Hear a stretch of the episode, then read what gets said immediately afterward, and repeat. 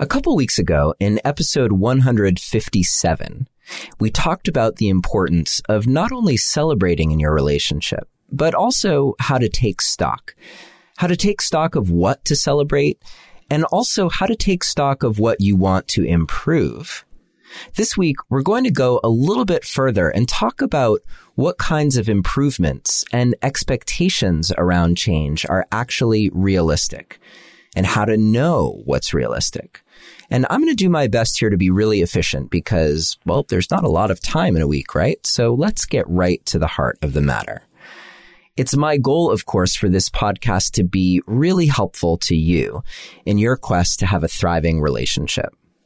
If Relationship Alive is making a difference in your life, please consider a donation to help ensure that we can continue to be here week after week. And we just celebrated three years of being here each week to tackle some aspect of having a better relationship. To choose something that feels right for you, please visit neilsatin.com slash support or text the word support to the number three three four four four and follow the instructions. And this week, I would love to thank Robert, Eleni, Timothy, Lynn, Karina, Stephen, David, and Angie. Thank you all so much for your generous support of the Relationship Alive podcast. Okay, let's get on with the show. Hello and welcome to another episode of Relationship Alive. This is your host, Neil Satin. So once you've listened to episode one hundred fifty-seven and taken stock, where do you go from there? What's realistic to expect in terms of things changing between you and your partner? This is an important question to be asking, actually, whether it's just a simple thing that you're hoping will shift, something like finding more time to connect on a weekly basis, or something bigger, more systemic, like running your household more smoothly or incorporating regular vacations into your life, et cetera. Because it can feel like it all needs to happen now, right now, right? Except how much of it can change and when will it be able to change by? Those are the questions that you need to answer now to the best of your ability as you move forward. This approach is something that I recommend you do whether you're in a relationship or not. It's helpful to look ahead and think about what might be possible and by when, so that you don't get stuck by taking on too much at once or without having an accurate way to measure your progress, which is something else that we spoke about in episode one hundred fifty-seven. So this is a process that, for the moment, you're going to go through on your own. Eventually, it would be great for you to be able to have this conversation with your partner or with the other people in your life who are impacted by your desire to change or to change your life. And when it comes time to communicate about it, you might consider using the communication jujitsu that you'll find in my free guide to my top three relationship communication secrets. Have you picked it up yet? It will help you navigate a triggering topic and stay connected to your partner while you do it. And do you know what's a triggering topic to take up with your partner? Talking about what's got to change. Yep. So to pick up that guide, if you haven't yet, just visit neilsatin.com slash relate or text the word relate to the number three three four four four and follow the instructions. Okay, back to the process. By the way, feel free to adapt this as suits you, but the basic premise is this. You're looking at your list of ways that you imagine your relationship improving. What does it look like in the future when this change has happened? And what changes are required for this to actually happen? Now, you might take a moment here to write down a few different paths to the same end. So as an example, let's just say you're dealing with something like, I'm tired of cooking dinner every night. I don't want to have to cook dinner every night. So you envision a future where some nights, instead of cooking dinner, you actually just sit back and soak your feet in a nice warm bath and massage coconut oil into your tired hands and listen to your favorite podcast, Relationship Alive, while the dinner's being made. Sounds great, right? Well, one way to get there might be for your partner to cook dinner several nights per week. And that could be part of your vision because it would feel great to be taken care of by your partner in that way, right? But what if your partner hates cooking? Is it realistic to think that they're going to change and start loving to cook? I mean, it's possible, sure, especially if they know how important it could be for you to be treated in that way. I mean, maybe they're just afraid of some aspect of cooking and could learn more about it, get over their fear, uh, get more fluent in the language of cooking and actually enjoy it. Sure, that is possible for sure. But are there other ways that the dinner could get made without you being the one to do it?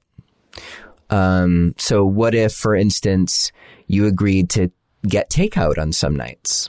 Or what if you agreed to use some meal service like Green Chef or Hungry Root to make meal making really easy for your partner or for you, for that matter?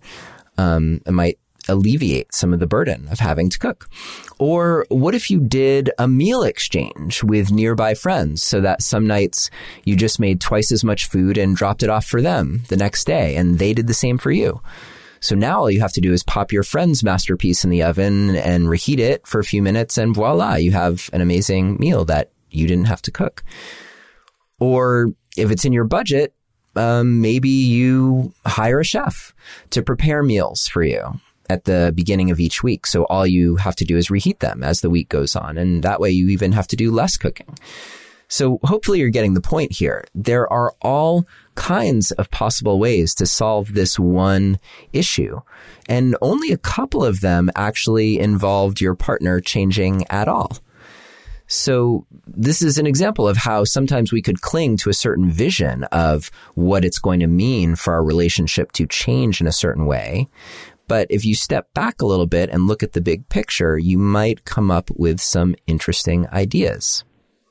So the next thing to do is to attach some time estimates to the things that you've come up with. So here's a good way to start. Start by asking yourself, how soon would this ideally change? I know, like tomorrow, right? Or maybe even yesterday. But what is realistic? If you've been doing it this way for months or years, then is it realistic to expect it to change completely overnight?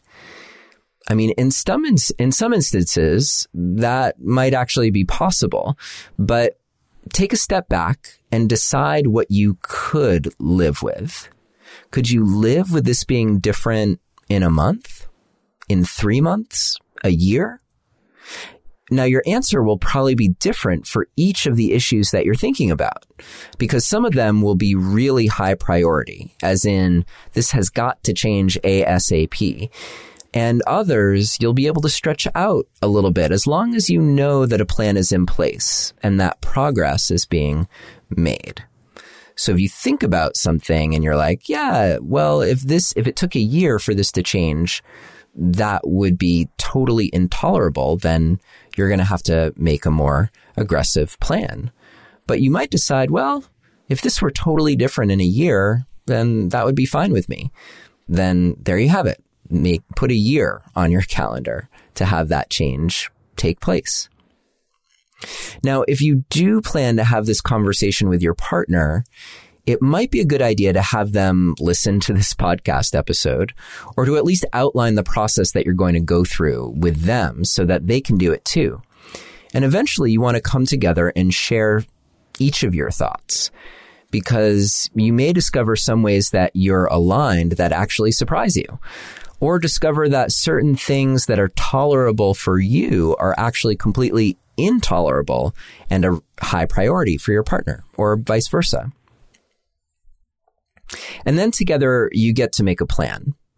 Uh, for the things that are going to be changing over the long term, like let's say a year or more, then what milestones could you put in place over the upcoming months so that progress is made, but it's allowed to unfold more slowly?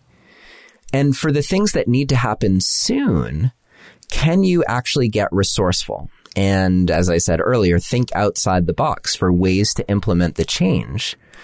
Um, and that might be getting outside help and resources so that it's not all on you. So that if you're changing, you get support in your changing along the way. You may not be that you always need someone else there to help you out, but it might help you get off in the right direction. So, of course, this is a place where getting a coach can come in handy, as coaches hopefully specialize in helping you take action to change the patterns and habits that have resulted in your being where you are right now. I mean, if you were capable right now of doing things differently, then you'd be doing it differently. Um, I'm not saying that you're not capable. I'm just pointing out that there's growth required. And even if you're like a gardener and you're doing all the fertilizing and the weeding and the watering, well, you still need the sun to shine, right? Or you need the power plant to keep your grow lights glowing. There's nothing shameful in leaning on others. In fact, it could be just the boost that you need to get out of the rut that you're in. And no matter what, as we've talked about on the podcast before, we are in a web of support from the world around us. Um, you're never not in relationship with the world and with other people who are actually helping you.